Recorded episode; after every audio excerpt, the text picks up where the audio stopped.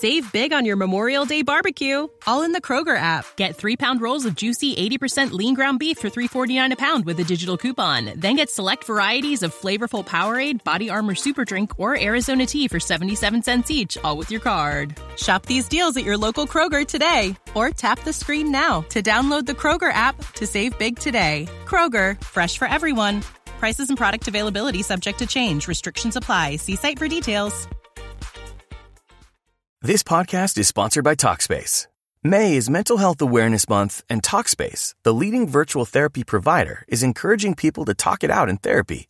By talking or texting with a supportive licensed therapist at Talkspace, you'll gain insights, discover truths, and experience breakthroughs that will improve how you live and how you feel. With Talkspace, just answer a few questions online, and you'll be matched with a therapist. And because you'll meet your therapist online, you don't have to take time off work or arrange childcare. You'll meet on your schedule, whenever you feel most at ease. Plus, Talkspace works with most major insurers, and most insured members only pay a $25 copay or less. No insurance? No problem. If you want to make progress toward a mentally healthier place, Talkspace is here for you. Now get $80 off your first month with promo code SPACE80 when you go to Talkspace.com. Match with a licensed therapist today at Talkspace.com. Save $80 with code SPACE80 at Talkspace.com. not just to think about, well, my freedom is being kind of disturbed here. No, screw your freedom. One, two, three. Welcome to Apologetics Live. We're here to answer your questions and challenges about God and the Bible. Meet your hosts from Striving for Eternity Ministries, Andrew Rappaport, Dr. Anthony Silvestro, and Pastor Justin Pierce. Yeah, screw your freedom. There you go, Arnold. Yeah, that, that's a great quote from Arnold, huh? That, that Arnold, you know, if you don't like America, you could go back to well, wherever you came from, the country you left because of the lack of freedoms there. Yeah. Um, this is true. There was a reason he came here. Just saying. Because he liked freedom. Yeah. Well, we got uh, Captain Black Eagle is visiting from Tampa, Florida. Been was down there recently. Uh, in that Hey, everybody. area. So, Hmm. are you distracted by something there? No, I'm looking at. I got Oh, a okay. computer screen. All right. So uh, I am Andrew Rappaport, uh, and uh, my co-host here, Pastor Justin. We're going to talk about uh, well gifts tonight, huh? What, what do you got there? You Have a got a cup. I, yes, somebody gave me a gift. Someone gave you a gift. I got I got a gift too today. Um, my my gift is not a mug. My gift was a bunch of. Uh, uh, someone didn't want me to know that they gave this to me because they gave it just a return address, no name. Uh, but let's see, I got uh, critical race theory, Southern Baptist Convention, and a Marxist solution that won't work. Um, I got. Is that really the name? Yep. There you go. There's Okay. the name. Yeah, That's the name. okay. Uh, I got this one. You know, it says S is for social justice, the language of today's cultural revolution, uh, the dangers of the truth of social justice, uh, Earth Day, and a total transformation for the post Christian world. And then a book. This is a book, not, these are all booklets. The book, uh, The Good Shepherd Calls. So, to whoever sent that out, uh, I would say I appreciate it, Jeffrey. Oh, I guess I guess you weren't as good at hiding your your name from me. Uh, that's okay. But Oh, thank you for on. that gift. Well, I, I got to read it. Like I get, I this actually looks like some. You know, when I get things in the in the mail from the ministry, and they don't have a name of a return address, I usually get nervous. And so you're holding something up, but we can't read it because it's too small of a font. So, yeah, why don't you just tell us what it says? the cradle, the cross, and the crown. Andreas Köstenberger. Oh, okay. I've gotten uh, about 300 pages in. I've got uh, this is for the New Testament um, studies class. It is incredible. Um, if you want to know detail, if you want to know some detail on intertestamental period or any issues with the scripture, uh, things like that, this is really good. Yeah. So, um, the yeah, we we had I've gone in the past. Every once in a while, I get really strange gifts in the ministry, and uh, one of the ones that we got, we, I remember we were getting a notebook, and the guy, I mean, like almost everything was in red text, except a little bit in black. But it was basically like the guy was adding to scripture, and he was giving judgments on like you know Hillary. He was naming all the people that were beginning to be judged: Hillary Clinton, Bill Clinton, Trump. I mean, like every every politician, every person that's in sports, they were all going to be judged by this guy. Uh, he was speaking for God. It was just it was mm. literally like ninety pages of ramble. It, it, was like, okay, why did this person send this to me? oh wow, that's really the thing I sometimes wonder. But but these actually look like books that I'll, I'll read and enjoy. Um, you know, you get gifts that you could use. I usually get gifts that I, I, I guess I don't. Right. You know, these. Well, okay. Use, I, but, speaking of gifts, I, I got this uh-huh. from my, my, my beautiful Again, wife. Ho- holding something up that we can't read. holding up. The, the old, old, and, the, new. the, new. Okay. And this is from uh, Dr. Michael Vlach. He's uh, uh, my hermeneutics professor at the Shepherd's. Uh, he's uh, it's understanding the New Testament authors as they quoted the Old Testament. It's um, it's it's incredibly good book. Uh, Phil Johnson and a bunch of guys, I guess, from what I understand, are stand behind it. Uh, John MacArthur as well, and uh, uh, really, really good book. Okay, well, we have our, uh, uh, you know, we always have to give the quick sighting of Captain America. There he is, Chris Hohnholz. He's saying, "Hey, all." Plugging in before I start my drive home. So we are going to be driving him home that's good. Throwing that mighty shield. You know, hey, I saw that that uh, Mr. Hohnholz, host of Voice of Reason Radio, was with Dr. James White. There was a picture of the two of them together, and and and James White, speaking of gifts, got a gift of an Ultraman, which I have no idea what that was, uh, but I guess it was announced on his show, and. Uh, I think he got a gift too, but I, I, don't know if I'm allowed to name that. I'll leave that up to Mr. Hohnholz if he wants to say what was in that I, picture in his hand because I I vowed I wouldn't mention that little Ultraman you know, is elf. Ultraman thing. is the guy that fought uh, Godzilla, isn't he? I, I, have so. no idea. Well, this is like back in the yeah. So let's get to let's get to some better stuff here. Okay, we're gonna we, we got to talk about tongues and things. so uh, let's let's start since you got your chart there of logical fallacies over your shoulder uh, we're going to have to pick one. And so, you know what might be fun is it, we should probably let the audience just pick a row and column and let them pick one. Then, then we can't. Then I can't get blamed that I knew which one you were going to pick. So may, maybe, maybe Chris Hohnholz, while he's driving, can give us a row and column. Maybe not. No, he should be driving. Um, five. There's and five. Oh, it's five and five. Okay, yes, so the first. Up, so let's go first with the the row and then the column. So okay. we're just the first person to put in into the chat a row and column. We'll pick that one uh, for the. So KT says row two, row two, column three. What is that one? okay, uh, begging the question. Begging the question. Well, we did that one last week. Yeah. Okay, but we'll, we we'll did do that. We one. did do that one last week, but we'll, we'll explain it for this week. Maybe some people didn't listen to last week. So, begging the question is a fallacy, and he, you're going to read that to make sure I get this right. But you know, it may not be worded exact. But uh, begging the question is a fallacy where you are you actually are trying to prove the very thing that you have to accept in the argument. So, in other words, you you state something as true, and that's the very thing you're trying to prove. Now, the example we used last week of that is the example of well, things like the the source document called Q. You have to Q. assume it exists in order to uh, believe it. Now, I'm going to use that same begging the the question fallacy for our topic tonight.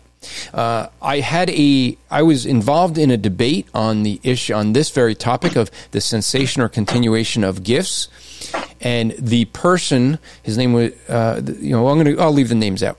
Don't want to you know get the guilty looking bad, but the the person who was taking the position that that tongues continued till today he made the statement right at the beginning, which was that if you you cannot understand the Bible unless you believe that the gifts continued. And so, hmm. right there, that's a begging the question. Why? Because he's trying to prove the gifts continue from Scripture. But he's saying, unless you first accept this, you won't see this in Scripture. Well, that is a begging the question fallacy. A bad argument to be made, by the way, is to say that we can only see the continuation of the gifts if you uh, see them uh, in in by looking at them first accepting them and then you'll see it in scripture. Well duh of course you will. Um, so that is a bad thing to do logically. All right so let's get to the issue. Now i'm gonna let, let me uh, i will drop into the chat here um, two links. So this first link is to an article that i wrote many many years ago called the biblical view of tongues. And the second one is uh, let's see it is uh, have tongues ceased. So I'll drop those two into the link so you guys can go and look at those if you want to. Uh, we're gonna I'm gonna reference some of those. When we talk about this issue of tongues continuing, actually, when we talk about gifts continuing. Uh, we first what the first article i gave is an overview of 1 corinthians 12 13 and 14 why those because those are the ones that deal the most with it and yep. I, I want to just say that what most people do is get uh, this the whole way of looking at this passage incorrectly. Why? Uh, let's look at 1 Corinthians chapter 12. High level, just giving a high level view. What you have in 1 Corinthians chapter 12 is the idea of the diversity of gifts. The focus of 1 Corinthians chapter 12 is that we all will not have the same gift. now, if the argument is that everyone should have the gift of tongues, as some claim, then 1 Corinthians chapter 12 is wrong.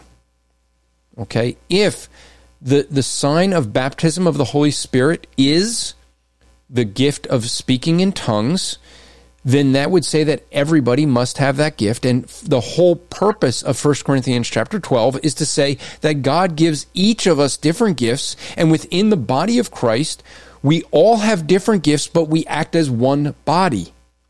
So, someone has a gift of teaching. That doesn't mean everyone has a gift of teaching.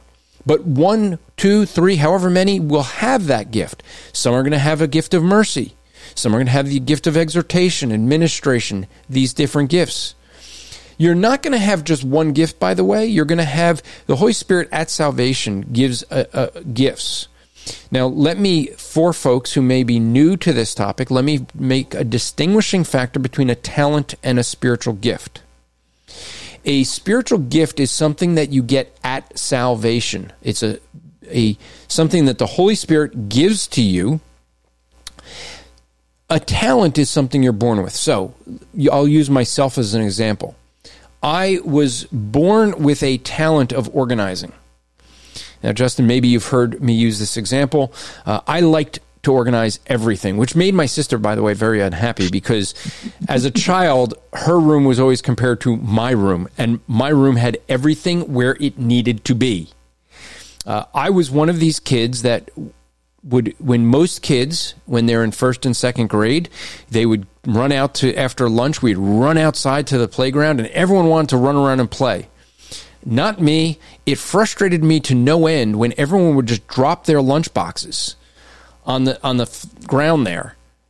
And when they would drop their lunch boxes eh, they would be disorganized. So what i would do in my lunchtime was organize all of the lunch boxes in size order. By the way, Justin, not just yeah. not just in random. I mean, they had to be in size order. I, I kept them kind of color coded where where they would be. Uh, this was a thing. I've I've been cursed with this all along. Uh, when I got married, my wife cursed. Yeah, well, because when I got married, I I tried to explain to my wife that okay, when we do laundry, like all my shirts, they have to be long sleeve, then short sleeve. The long sleeve button downs by color, short sleeve button downs by color, and then other you know, like the the pullovers and things. She just looked at me and said, "You got one of two choices: do your own laundry." Or let me put it any way I want. I remember you saying that before. Yeah, she had the spiritual gift of leadership. she had the spiritual gift of I'm not doing that. yeah, exactly. exactly. Exhortation. We'll, we'll, put it that way. She, yeah, we'll but but I always had the inkling, the idea, and the, the way of organizing things. That just came natural to me. Some people are, have a talents in other ways, music, uh, you know, whatever. Some people are yeah. just natural leaders or or teachers. But a spiritual gift, like for example, the gift of teaching, I never desired to teach before I got saved. In fact, I hated to be in front of people. Uh, but when I got saved, I started to enjoy explaining to people the, the truths of God's word or other things, and I started to really enjoy teaching. That is a spiritual gift. That's something I got when I got saved. But I also believe that I got not just that, but the other gifts as well. You, I think the Holy Spirit gives a different amount of gifts. Things like, you know, mercy, exhortation, giving. Justin, do you have the gift of giving by any chance? Well, uh, not when it comes to you. I'm trying oh. not to be too giving. You know, I was just I was going to give you the missionary handshake. You know, yeah. you put your hand out in front of you. I, am oh, sure you were. I knew it was coming. you knew was, you're a pastor. You've, you've met missionaries yeah. before. So, so you have. So let's just distinguish what a talent is versus a spiritual gift. When yeah. the Holy Spirit gives gifts, He gives gifts for the purpose of benefiting the body of Christ. And so when we have those gifts, what we end up seeing is that these gifts are meant, first off, for the body of Christ, not for ourselves. Second off, that we end up seeing is that these gifts are to bring us together. So within the body of Christ, we should have all the gifts represented in, in one way or another. So when someone says that everyone should be speaking in tongues because that's proof of the baptism of the Holy Spirit, uh, that would go against 1 Corinthians chapter 12. So let's just get some basic yeah. things out of the way. Now, is that proof of baptism of the Holy Spirit? Now we have to get into more definition of terms here, Justin. Okay. I was just about to ask you if you're going to give me a term for what the baptism yeah. of the Holy Spirit is. So, well, probably because you have read my book, What Do We Believe? And I've therefore, yeah, we explain some of these things. So, baptism of the Spirit is different than uh, the indwelling spirit different than, or sorry, different than the filling of the spirit. So when we talk about baptism of spirit, it is a one time thing that happens at salvation. Notice what I said there at salvation. We'll see that in 1 Corinthians chapter 13 of 12 and 13 that we're all baptized into one spirit. So what you end up seeing there is we have one baptism of the Holy Spirit. That's when we're immersed with the Spirit. That is what we would refer to as the indwelling of the Holy Spirit. This is part of the new covenant promise that we see in Jeremiah 31 and in Ezekiel uh, uh, 36, I think. Uh, so, what you end up seeing there is the promise that we would be indwelt with the Holy Spirit, no longer needing a priesthood to teach us God's word, but the, but the Holy Spirit would indwell us and illuminate God's word to our understanding. That is the baptism of the Spirit. That's different than the filling of the Spirit. The filling of the Spirit is something that you have over time. You you may have this. The filling is more of a controlling and influencing, where the Spirit comes upon you for for something in ways where He leads you, guides you, and in those times He can come and go. The filling is something that comes and goes, where the baptism is once at salvation, and you have that. The filling kind of comes and goes. Now, why make this distinguishing? Well, the distinguishing of these two things are important because when we look at these two, most people will confuse the two of them. And when people confuse the two of them, what ends up happening there is that people end up going and starting to, to refer to the baptism of spirit as something that can kind of come and go. Um, well, I, I and let me up put this comment up. Melissa Owen says that referring to my book, What Do We Believe, says it's an excellent book, Andrew. My daughter stole it from me, lol. Well, that's not good, Melissa. Maybe you need to contact me and we need to send you another one. Uh, just yeah. saying, I, I, would I would do that even for would would I do that for you, Justin? Send you? I don't think you would. I've I've been uh, waiting for mine. I, oh, I, I, gave mine away to somebody. I've never seen it since. well, you, you were waiting for for Anthony to send it to you. See? Oh, that's right. That's right. Yeah. Where, where's he at now? Let's. I think he went to. He is Anthony Mount right St. now. Helens should be no. Yeah, actually, yeah, that's right. He is in Mount St. Helens today. Uh, he yeah. should be at Mount St. Helens, headed up to uh, uh, Washington. He'll be uh, preaching this weekend in Washington, doing a, a training up there. So uh, he was uh, in Portland, I think, last weekend. So he is he's doing the north the the Northwest tour. yeah, and so taking it all in. Yeah, he's he did send us a message. Said that uh, let me get the exact wording. He said just got done at Mount St. Helens. Absolutely stunning. So I I don't. Oh, that's good. I don't think that's his first time, but uh, it may be. He and I were up at Mount St. Helens, but I don't think we were. We didn't go up to the mountain. We just went okay. to the uh, creation center there. That's there. So uh, what's Melissa saying there, Justin? Let's see. Uh, let me pull this up. Hold on. I'm sorry. Okay. She says, "Oh, that's that's sweet, Andrew. I would pay for another because it's worth it to support you." Oh, oh, that's Thank something. That's- that's that's unlike nice. you, Justin. That's that's you know what? That, that's good. You know. so so what we end up seeing with these distinguishing marks is the baptism of the Spirit one time. That's the indwelling. The controlling of the Spirit, or what the scriptures would call filling of the Spirit, that can come and go. Okay, this becomes an important distinguishing when we talk about these things. Now, First Corinthians chapter thirteen.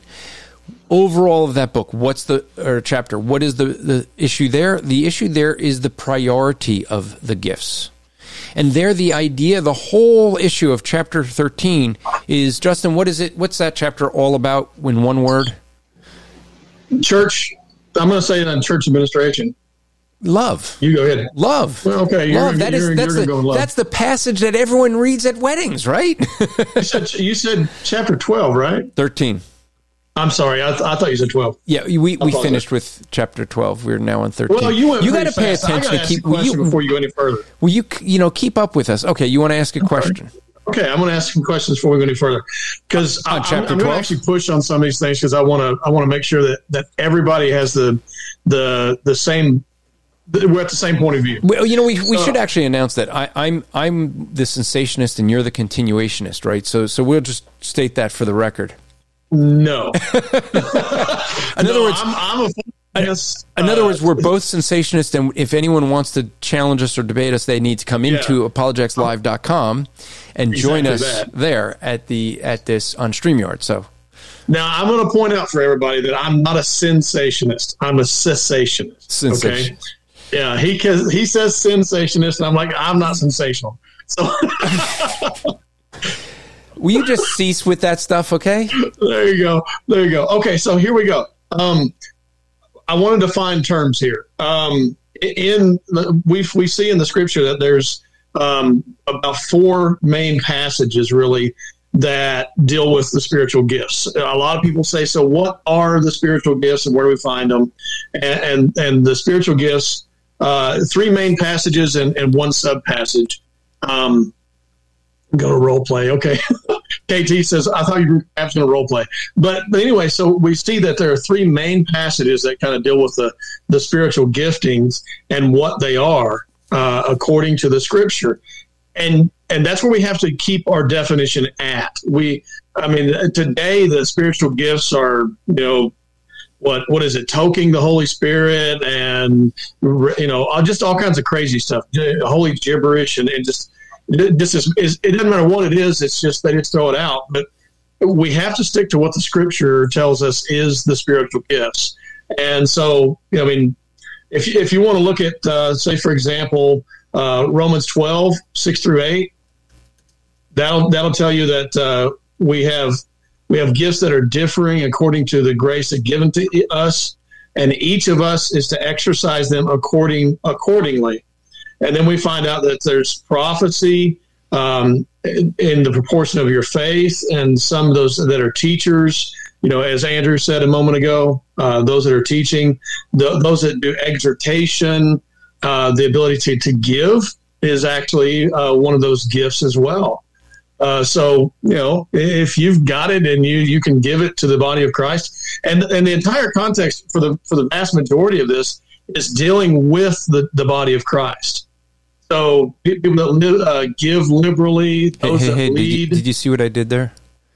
You're talking about the Yeah. gift of giving. Look look down there. Support us at strivingforeternity.org slash support. You know, just I'm tr- you said if if you know I'm I'm trying to work you- with you here. if you have the gift of giving, make sure to please do, and we can we could use the support. I just have to do it Uh, audibly for the you know podcast listeners.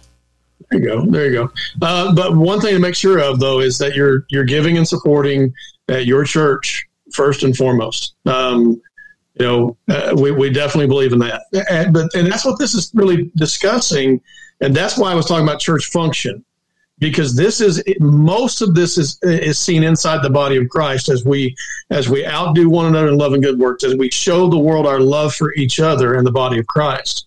And so we look at um, uh, those who show mercy with cheerfulness, uh, those who lead with diligence, But it also says in verse 9, Romans 12, uh, 9, let love be without hypocrisy. And so this is all about loving. This is all about the idea of, of, of being a loving, cheerful giver to the body of Christ. Verse 13 says, contributing to the needs of the saints and practicing hospitality. So this is not about for our own personal benefit, really. This is about how we serve and love one another. So um, let's see. Let's go to another another passage just quickly.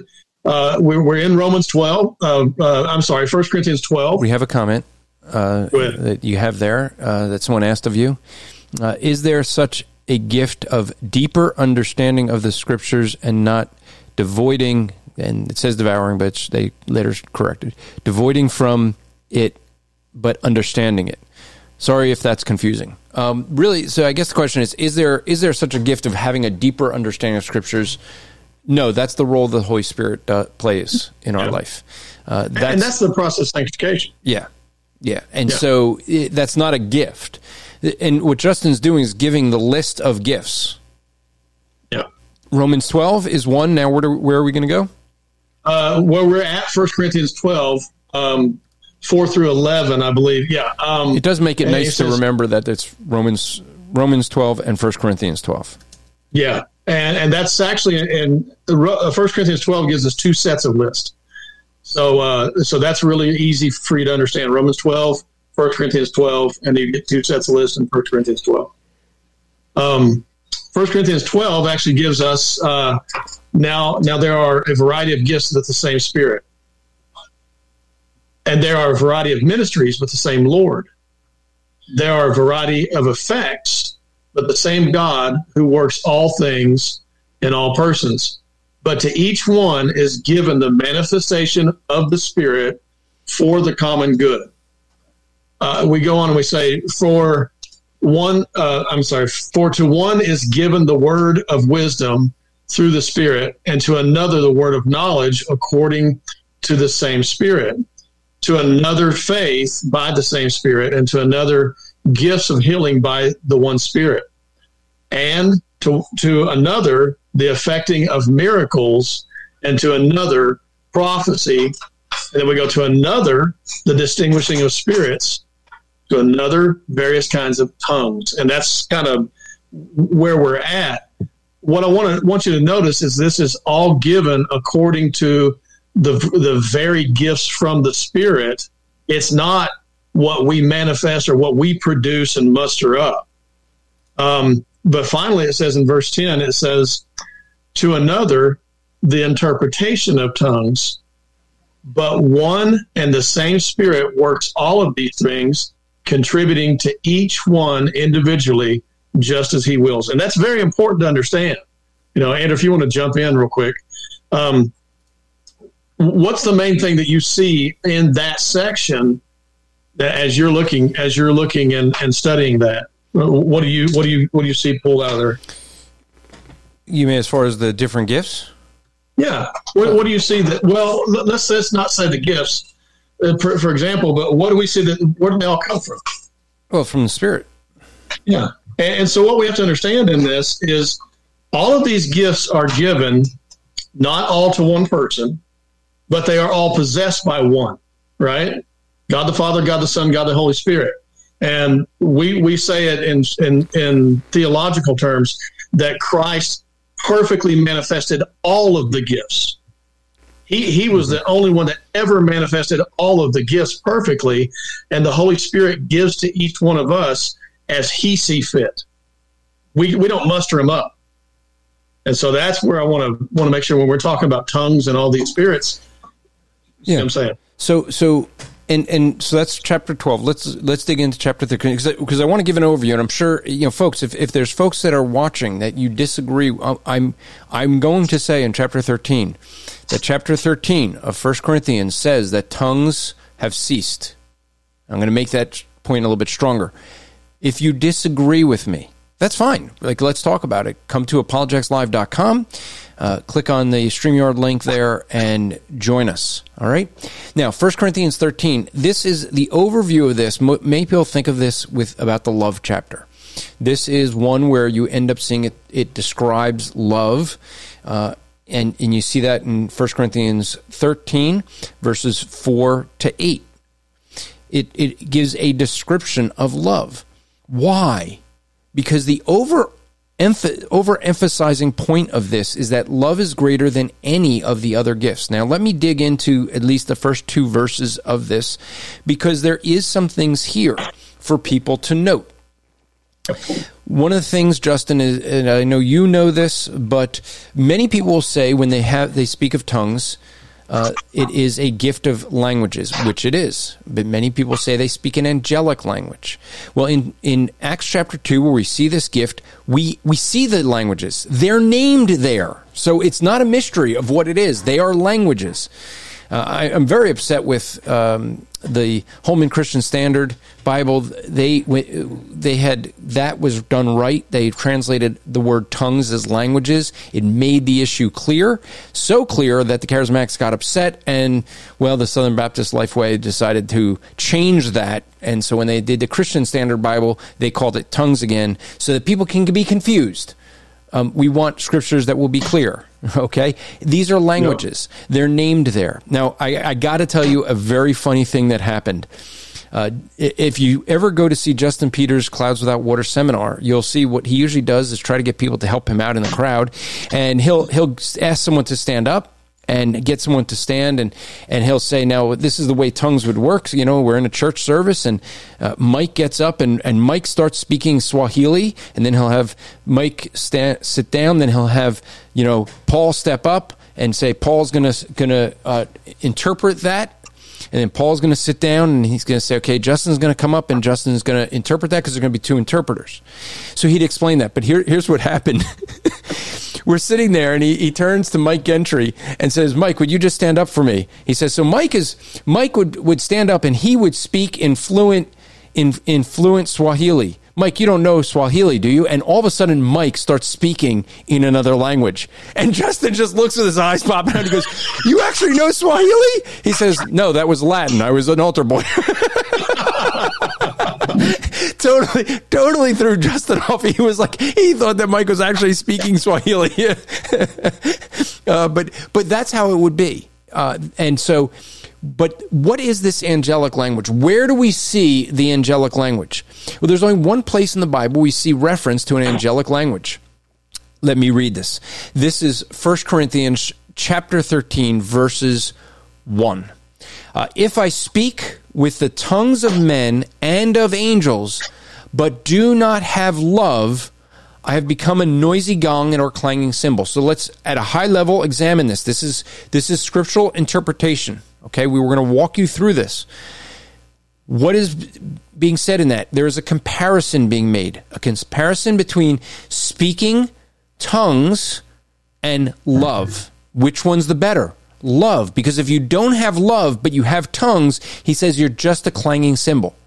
Now, is yeah. he saying that there is a, a, a tongues of angels. He says of whether I speak of the tongues of men or and of angels. So not just the, the languages of men, but I speak the languages of angels. Is he saying that or is it hyperbole? Well, I will say that he is exaggerating, giving hyperbole. How do I know that? Verse 2. Let's look at that. If I have the gift of prophecy, and I know all mysteries and all knowledge.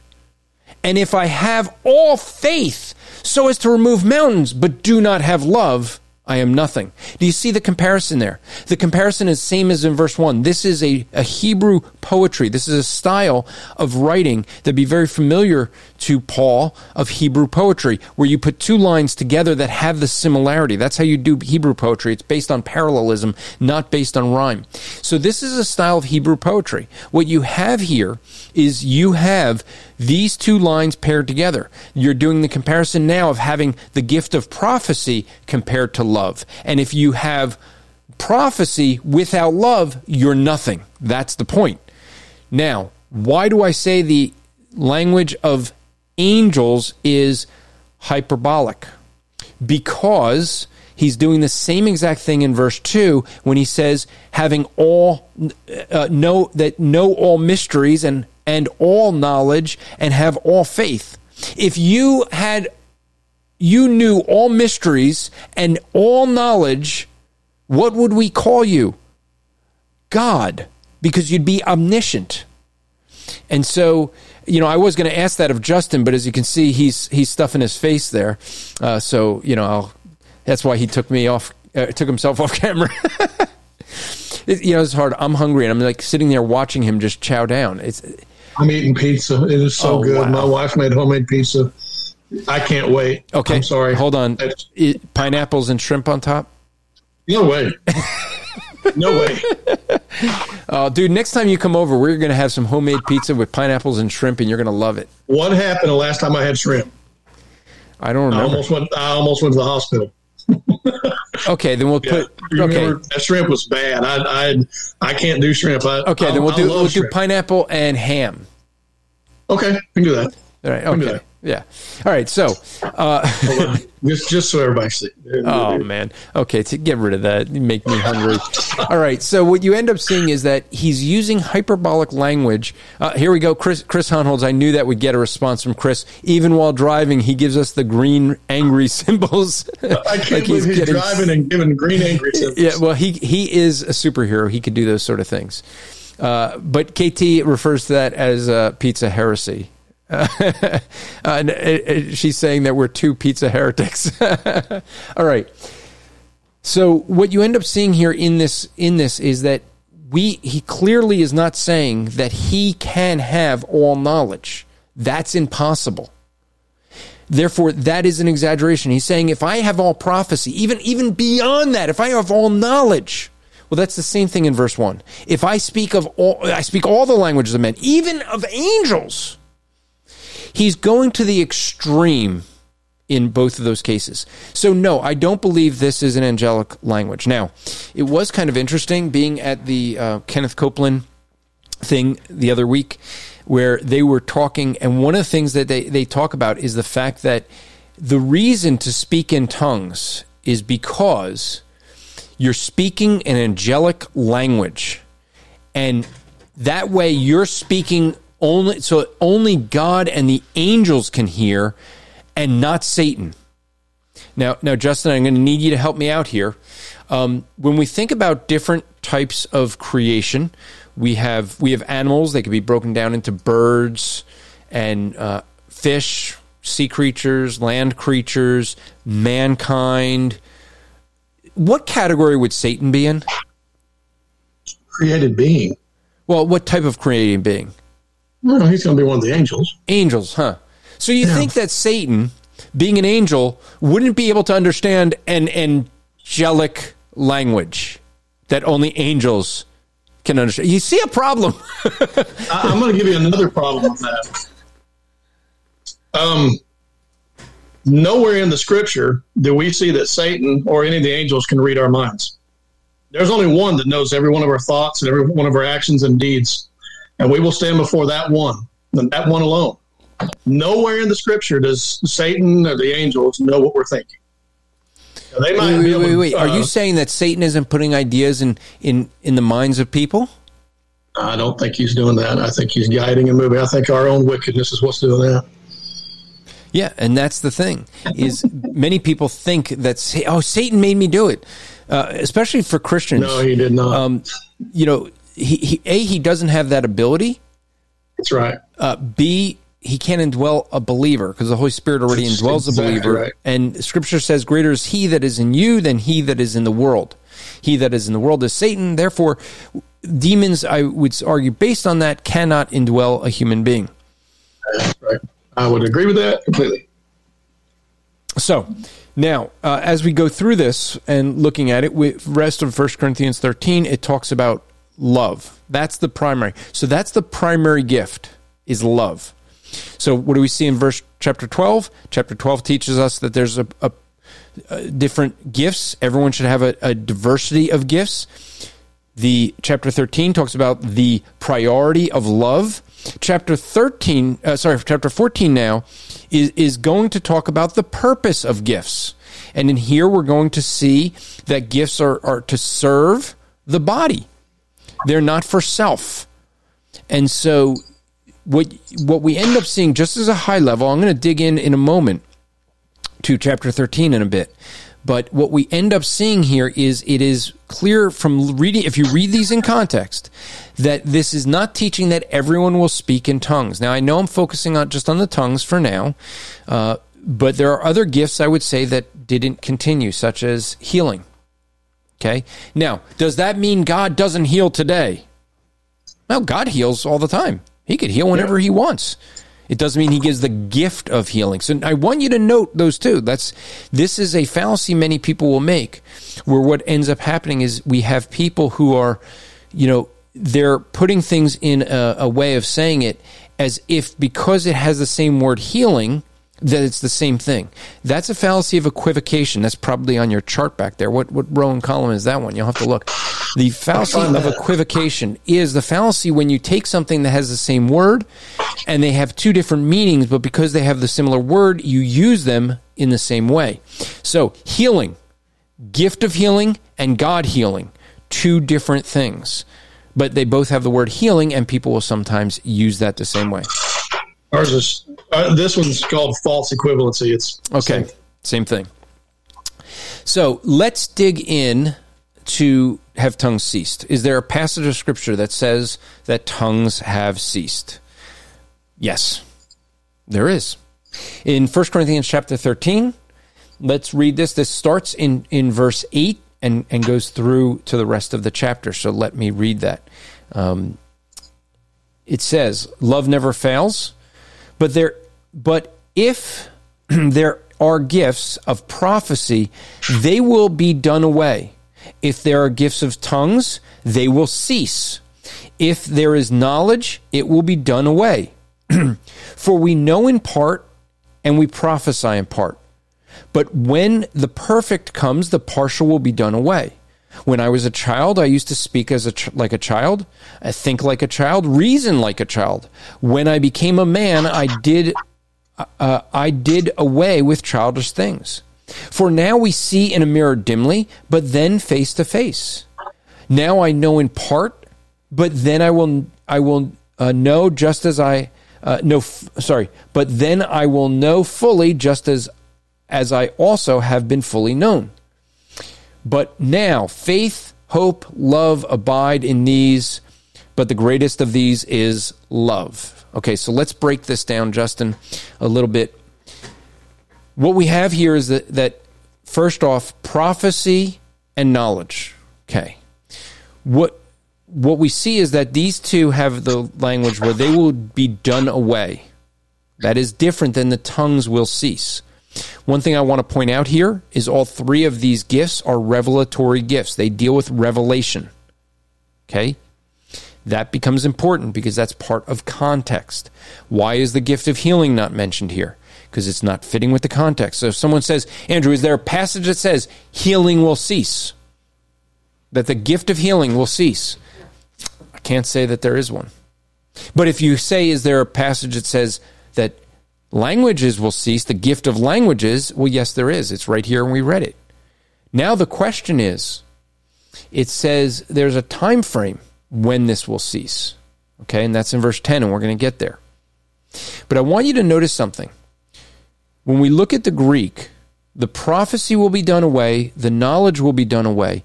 Those two in in the Greek, the way that it's it's worded is they are in those cases, the word done away is a future passive. So something's, well, it's actually a future passive indicative. So what we end up seeing with that is this something in the future is going to act upon this and it's going to it's going to abruptly stop. However, with the languages or tongues, they will cease. The word cease is a future middle indicative. What this means is that this is something, again, that will happen in the future to the writing of this time, right? Not future to us, maybe, but the future to Paul writing this. Future to that, some this will cease on its own. Okay, where the others, the other two have something acted upon it, this acts upon itself. So what we could say is that what what and the whatever in verse 10 it says the perfect and we're going to look at, at that word whenever that perfect thing happens, the prophecy and knowledge stop abruptly because of that, the gift of tongues ceases on its own. Now, this can make sense to us. Why? Because if you're given a gift of prophecy or knowledge, you're given that gift for the purpose of writing scripture. Now, when you're given that gift, that's not a gift like the other gifts. That's a gift for the for a specific purpose. So you have that knowledge because you have that the the prophecy, you have the knowledge, you have it to write the scriptures. Once in, in this case, once scripture is completed, you're not writing scripture anymore. That stops. But the tongues, if you have the gift of speaking another language, that continues until you die. Well, that would make sense of why it ceases on its own. Because God stops giving, the Holy Spirit stops giving that gift, then the people continue, even though maybe people stop writing the scripture, but the gift of languages still continues until those people that have it die out. Now, I see there was a comment there. Uh, well, first off, let's just say there's a Facebook user that says he's watching from Singapore. So, hello from Singapore. Um, let's let's deal with the question that, that uh, is put go, here. Go all the way up to the first questions from Lama Arts. Okay, why don't you put that up yeah. since I didn't? Let me pull that up. There, okay. There's several questions here. I want to make sure uh, he, he, she, they, them, whatever has been very patient. I just want to make sure we get to it. Um, let's see. I is it this one here? This is the first one. I can't let's see. Is it this one here that I just found? Can't figure um, out how um, to tag them. Okay, this one. All right. This Is such a gift as deeper understanding? We no, we already, one, we right? did that one. Yeah. So I think okay. There's another one. There's another one. Um, is is praying and asking the Holy Spirit about the gift we have been given biblical? Ah, good question. Okay, that's a good question. We'll read the rest of what what they say because I feel in my spirit that I have the gift of, of teach, uh, to teach, but do not want to lean on my own understanding, but on the Father's. That's a good yeah. position. Okay, so this, this is actually a broader question. So let's let's deal with this. It, it, should we be praying for gifts? Well, that's what uh, First uh, Corinthians chapter twelve is all about. No, you shouldn't. Now let's think about this. When are gifts given? When you get saved. Yeah. When you're regenerated so if that gift is given at salvation, the the thinking of praying for a gift would be that God continues to give gifts after salvation. And that's that's not what we see in scripture. We see that he gives them at salvation and they're given. You have them. So I don't think that we are to pray for gifts. Now, how do we know if we have a gift of teaching? And that's that's sort of what Lama Arts uh, second part of the question is. The the issue there is well, let me ask you this, where should we be using our gifts? Well, we use our gifts within the body of Christ, the church. So what you should be doing is talking with your leadership, talk with your pastors and say, I think I have the gift of teaching. I think I have the gift of mercy. I think whatever it is, talk to them and say, how do I use my gifts in the body? And if you think you have the gift of teaching, since that was the one mentioned, then be put in a position to teach. But exactly. listen to what they say. Look to your pastors, look to your leaders, and look to their evaluation whether you have the gift. I always find it interesting. Everyone wants the gift of teaching. No one seems to want to have the gift of service. Yep. Right? The gift of teaching is required for pastors. I would say the gift of service would be required for deacons, even though it's not mentioned in Scripture, because that's what a deacon is a servant. Um, now, uh, Mr. Hohnholz refers says he says I have the gift of sarcasm, taking naps, and being annoying. Those Amen. are not those are not gifts. Those are talents. You're just talented that way. so, so what you're saying is, is nobody has the gift of singing. No, I would say that singing is a talent. I would say that the, I, again, for for those that understand what the regulatory principle is with worship, uh, Reformed folks talk about the regulatory principle that when it comes to worship, they only do what Scripture says to do. So that's the regulatory principle. Well, I take that with Scripture. Uh, when it comes to interpretation of Scripture, I do not interpret beyond what Scripture says. So the only gifts that I will recognize as spiritual gifts are those that are mentioned in Scripture. That's that's right, and that's why I was trying to make sure that we at the beginning of this kind of addressed that um, and, and, kind of point out what those gifts were. Now, I, I do want to point out one more that, that we did not speak of, and it relates to the question that was asked. Um, in um, Ephesians 4 and in uh, 1 Corinthians 12 28, we find out that God has appointed in the church first apostles, second prophets, third teachers, then miracles, then gifts of healing. So, so uh, the appointment of God in those gifts of healing, etc., various kinds of tongues and whatnot, is also a corollary with the gift of apostles, uh, prophets, teachers, those that would teach. So, so the one of the gifts to the church that God gives is teachers. He gave the apostles as a gift to the church. He gave the prophets as a gift, and he gives teachers.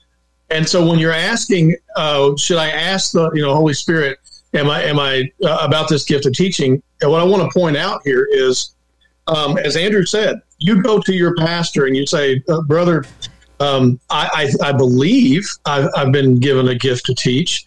and I try to cultivate that and exercise that? And maybe you show some uh, uh, teaching ability. Uh, Paul told Timothy to go find godly men and and inculcate or teach them the solid truth of the Word of God, so that they can teach others. Mm-hmm. You start you start at the lowest rung and you say you're teaching your kids and then you're teaching maybe your wife or or some friends. You just can't help it. You you want to teach others. It's kind of like andrew and i. One of our problems as as as pastors is we can't shut up. And, and we just you you can't either so but i mean it, it, it is that way we we just can't shut up and and and we want to teach it's in our hearts but we don't just say oh i have the heart to teach so i'm just going to just blurt out whatever we actually study the Word of God to show ourselves approved. That's what the Scripture says we do. So our foundational starting point is is are you willing to take the time to study the Word? Are you willing to be discipled? And are you willing to humbly submit to people correcting you? You know, because it, won't do you any good to say, "Oh, I have the gift of teaching," if you can't be taught how to teach. Yeah. Does that help? Yes. And and I think what we have to recognize is, you know, for a lot of people, this is uh, this is something that they've heard in churches, but we're trying to be very precise with things because what many people have heard in churches has been confusing. Okay, so uh, was Chris Hohnholz saying there? I can testify. Chris to- has has testified that Andrew cannot stop talking. no. Oh. Uh, it's the truth, you know. So moving on, Facebook user here says, "Loving the discussion, watching from the Philippines." Now let's get back to Lama Arts. Uh, I'm going to keep us on on track, even if you want to keep talking. okay, so then the next question that Lama Arts asked was, "Can't figure out how to tag them." Not sure what to do. Probably, probably trying to figure out how to tag us with a question. But here's the question: It, it uh, is it biblical to ask the Holy Spirit about gifts He has given us if we have not yet discovered them? Now, this again, I would say you go to you go to your pastor, but you know it's sort of what Justin just said. You're going to have a natural desire for the things that you've been gifted with. So why do I say yeah. I have a gift of teaching, spiritual gift of teaching? Because prior to salvation, I had no desire to teach after salvation, I had a desire to teach. Amen. Um, Chris is trying to say he doesn't have the gift of teaching. He says, "Okay, I'll be quiet now. Sorry." you know, one thing I want to point out on this is um, when I first got saved, uh, I had, like Andrew said, I had no desire to teach other people. I had no desire to share the gospel. But when God first saved me, I couldn't shut up about it. I couldn't stop talking about the gospel, about witnessing and I, I just it, it just you could learning. You, wait, wait, wait. So you're saying before you got saved, you were quiet? Uh, well, I was quiet about things of God. It, oh, okay, okay. I was just curious. But, I'm yeah. just asking here. But, but the thing is, is, is when I got saved, uh, you know, God opened the doors up. He he opened the doors up. He he directed me to you know way the master type things and like the videos are out there and I, I was watching it and I was shocked you know and, and, there were people that were actually doing this and and then I started to want to do that so I tried to learn how to do it when I first went out was handing out gospel tracts, I was scared. I was in my community, I was scared, and I'm handing out gospel tracts. And and and and one thing Ray Comfort said was read your gospel tract and get to know it. And then if you can't, then just read it while you're talking to somebody. He said you can just sit right there and just read it right off of it. If it's a decent gospel tract and you just go through the flow of it, you're going to mess up and you're going to learn. Well, as I began to learn and I started to discern that, hey, I, I love doing this. And you'd say, well, well how do you know you have the, the gift of, of, you know, witnessing or evangelism? Because I'm a Christian. I mean, I'm, that might sound simple, but because I'm a Christian, I have the gift of evangelism. That's for every Christian. There's not a believer that's not called to, to evangelize. Well, okay, so let me let me let me bring Son up with this. Um, Go ahead. One of the things we have to understand about the spiritual gifts is that we are commanded to do all of them. We are commanded to teach. We're commanded to have mercy. We're commanded to give. We're commanded to exalt. We're commanded to, to serve. We're commanded to be organized. We're commanded to do all of these things. It's just that If you some start of raising them. the dead, I'm leaving. Okay. We're commanded to do all of the, the spiritual gifts. However, the, the gifts that continue for today, at least, we're commanded to do all of them. However, some of them will come naturally to you now because they're a spiritual gift, and some will just be harder. Because you can't say, well, I don't have the gift of teaching, so I can't teach. But you're supposed to be discipling, and that involves teaching. What, what does it say in Matthew 28, 19, and 20? You, you're, you're to baptize, teaching them all things that Christ has taught you. You know, That's part of discipleship. One thing that uh, I've heard Justin say, and uh, Michael Block says, has said this as well. Whatever you, wherever you start at, some you know more than somebody else that doesn't know salvation. Exactly. So you start You there. always, you I mean- know more than somebody. And Yeah. It doesn't matter where you are in, in your Christian walk. You know more than somebody because you know at least the gospel if you're saved. Exactly. And you might know something theologically and doctrinally, make sure it's sound, go study it. And then, and here's why I was saying that. I, I go out and I, I'm handing out gospel tracts. And um, I eventually got to the point where I really wanted to go do more and learn more. So I go to the, the um, Super Bowl outreach with uh, uh, Bill Adams. And so we go to the Super Bowl outreach. We have a really good time. I'm handing out gospel tracts and somebody hands me a PA system, and, and we're on a train. Um, we call it subway. We're on a sub subway, and, and as I was standing there, I had no intention of open air preaching. I had none. I didn't want to do it. I didn't feel comfortable. But the guy looks at me and says, uh, "What are you doing? All these guys are standing here. They're going to go to hell. You need to say something." and I, I'm telling you, I was scared to death, and I just said, and I, and I thought about it. And I was like, "Well, he's right." I could have just let him do it, but I just felt like, okay, I'll, I'll try. And I just said, hello, my name is Justin. And then I just immediately started remembering the the Gospel gospel tracks. Yep. And that's and what I just went through it. And, you know, it's it's would you consider yourself a good person, this, that, and the other, and, and I go through the gospel, and I realized I love this, and so I started open air preaching. Well, then I had people arguing with me, and I wanted to learn better to do a better job, and so I started to study the Word of God. What are the apologetic arguments? What are the arguments that people are making? And I wanted to learn more. And as I learned more and more, you know, I, I got in contact with Andrew, and we met a long time ago. So, you know, so I got in contact with Andrew, and and and listening to to these people that were discipling me. Um, and it and it wasn't mainly through the church that I I was at because they didn't want to have anything to do with that, but uh, you know, God had sent uh, some really good teachers out there, Ray Comfort and those guys, uh, and then you know just started building from there. So you say, well, how do I know I have the gift? You just do it. You, you, know, it's like how do I know how have have the gift of of losing weight? Well, I start walking and I don't stop until I'm losing weight. Right? I mean, it's it's not. I didn't know that I was a gift. Just okay. You know what. I'm talking about. You know what I'm I'm talking just- about. You know, My I mean, we want was- we said we want to be precise. Okay, So- so, we're going to be precise. I had the spiritual gift of losing weight. Andrew did, but he lost it. No, I just lost weight by running on a treadmill half a Uh, marathon a on day. How, how do I know I have the gift of losing weight? It may not be a spiritual gift, but the gift. So anyway, my, my point is is is that you you know by doing it, right? Yeah. Now I have a question. Let, let's qualify that. Do you have the gift of raising the dead? Go try it. Well, and this is one of the Can't things I, this is one of the things I say with people that say I have the gift of healing. Then why is Yep. there a hospital near you? And do it. I mean, okay, and we said this on the, on the last episode. Right? You, you have guys that say they have the gift of healing.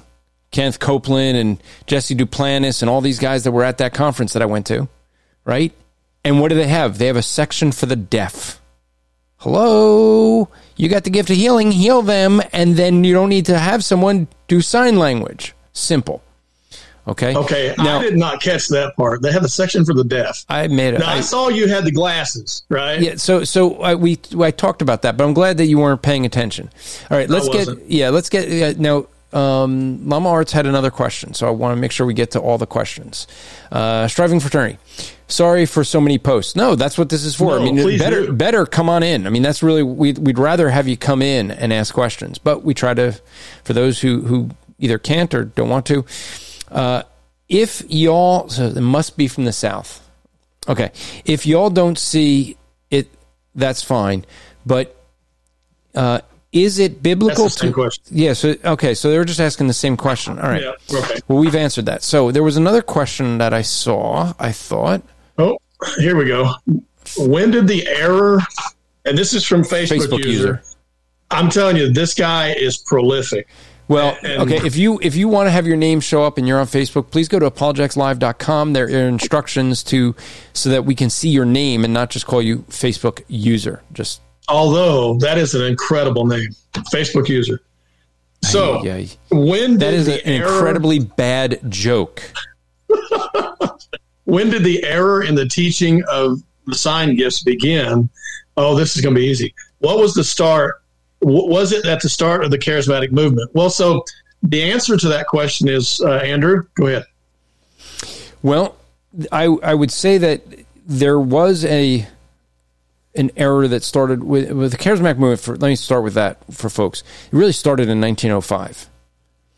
Uh, there were people speaking in tongues prior to 1905. We have it's it wasn't normative. It was you see it once in a while, but there were groups that were very prolific and normative in speaking in tongues. The occult did it, and the cults did it. Mormonism was it was prolific. Brigham Young uh, taught to teach in tongues, so they did have that. I think the error of teaching people uh, of the sign gifts would have started with the charismatic church. Now we have some teachings. We do we we now it, it's going to come down how do you define teaching on the sign gifts? Because 1 Corinthians chapter 14 is Paul teaching on what? The sign gifts. Sign gifts. He's teaching people how to use the gifts within the body of Christ. So it, it's going to be a question of what do you mean by that? Uh, when you say the error, well, I'm assuming the error that you're referring to is the fact that we can continue doing it today, and that we can uh, we can ha- everyone can have that gift. Everyone should seek that gift, uh, and and that's why I spent the time going through 1 Corinthians chapter 12, because what you end up seeing in chapter 12 is that these these gifts are not to be sought. That's what chapter 12 is all about. All right. Any any did was there any other questions in the chat that we missed here? I haven't seen any. Okay. Any other comments we have to address? Let's see. I don't see any. Now here Ca- Captain uh, Black Eagle says there was a time I thought I had the gift of languages. I spoke perfect German with an American mind, which meant uh, my German only made sense to another American. Okay, there you go. well, let's see. That's Uh, Chris Hohnholz says bad jokes are the only jokes Justin knows. oh, there you go. All right. So, um, and Facebook user is saying, sorry, losing weight is not a gift. Even, uh, even many non Christians can do it. All right. So Yeah, but I will point out too that many non-Christians say they're speaking in tongues as well. Okay, so that's I mean that's actually a valid point because that's kind of a point that I make. Um, so when we look at this, uh, just examining it, let's dig in as I started in 1 Corinthians 13 8. Okay? And what we end up seeing here is where what is the word perfect? Let's start with that. This word is a Greek word teleos. Teleos is used throughout the scripture to refer to, it's translated as mature, complete, or perfect. It is the idea of something coming to completion, something that is fully maturing. Now, when you read verses 9 to 12, with that in mind, we have a clear understanding of what these are talking about. These are illustrations of teleos. When Christ was on the cross, said, It is finished. That's the idea. It's complete. So he uses three different illustrations knowing in part, knowing in whole. That, that's going to be with the whole thing that you're going to see. The part to completion in each of these illustrations. For we know in part and we prophesy in part. That's current, what he's saying, current. But when the perfect comes, the partial will be done away. So the whole emphasis in 9 and 10 is you have the part and the complete. So these gifts are going to stop when? When something is completed. What is that something? What, they'll say, well, it's the perfect. Well, what is the perfect? The teleos. Some say, well, perfect, it has to be Christ because only Christ is perfect. That is a misuse of that word. That is not how that word should be used. Okay? And so, um, what you end up seeing is he's he's comparing the part to the completion. Now, Yep. here's the other. Here's so that's the point of it. I'm going to say that this is referring to the completion of Scripture. Why? Well, context. The three gifts being mentioned. There's more gifts that that don't continue today, but these three gifts have to deal with revelation. So when the canon of Scripture is completed, there wouldn't be a need for them anymore because they're completed. Okay? So I would argue that. Now, the reason that people will say that this is something else is because they, they are taking verses uh, 9 through 12 as literals and not illustrations. Okay? Yeah. So you have the idea of something that is part to completion, verses 9 and 10. Verse 11, a child to adulthood. That's that's what you see there. When I was a child, I used to speak as a child, I used to think as a child, I reasoned like a child. But when I became a man, what did I do? I put away childish things. In other words, when I become a man, when I'm completed, mature, this is the other usage of this word, the idea of maturity. When I mature, I put away childish things. So when this completion is done, I put away the partial. I don't need the things that are partial anymore because I have the completed thing. Continuing on. For we, we for now we see in a mirror dimly, uh, but then face to face. Now many people will make the argument, well, see face to face. This is always a face to face encounter. This has to be when seeing someone face to face. Um, and so what they'll say is this has to be when we see Christ because that's when we see him face to face. The issue I would see with that is one, again, it's an illustration. Pe- the reason people do that is because the mirrors we have today. Hold on, I've had this here.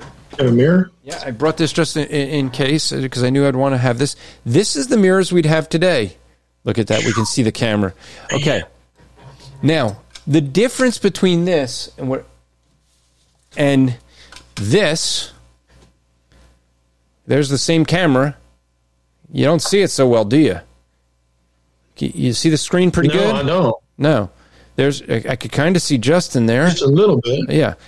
But the, what's the difference here? This is a polished metal. Okay. Yeah. This is way more polished than they would have in, in the first century compared to a mirror. What you would end up doing with a polished metal is see vaguely. You'd see dimly, which is exactly what it says there. Right? We, for now, we see in a mirror dimly. What's that being compared to? That's being compared to seeing face to face. It almost be being compared to the mirrors we have today. Okay? We don't have them, they didn't have the mirrors we have. So you're looking in a mirror dimly, vaguely, versus seeing as if you're looking at someone face to face. That's the comparison. Again, partial to completion. The last one, but uh, I I um, but now I know in part, but then I will know fully just as I've been known. Now, people will say, well, see, fully just as I've known, that only happens when we're in heaven. So this must be when we're in heaven or the end times.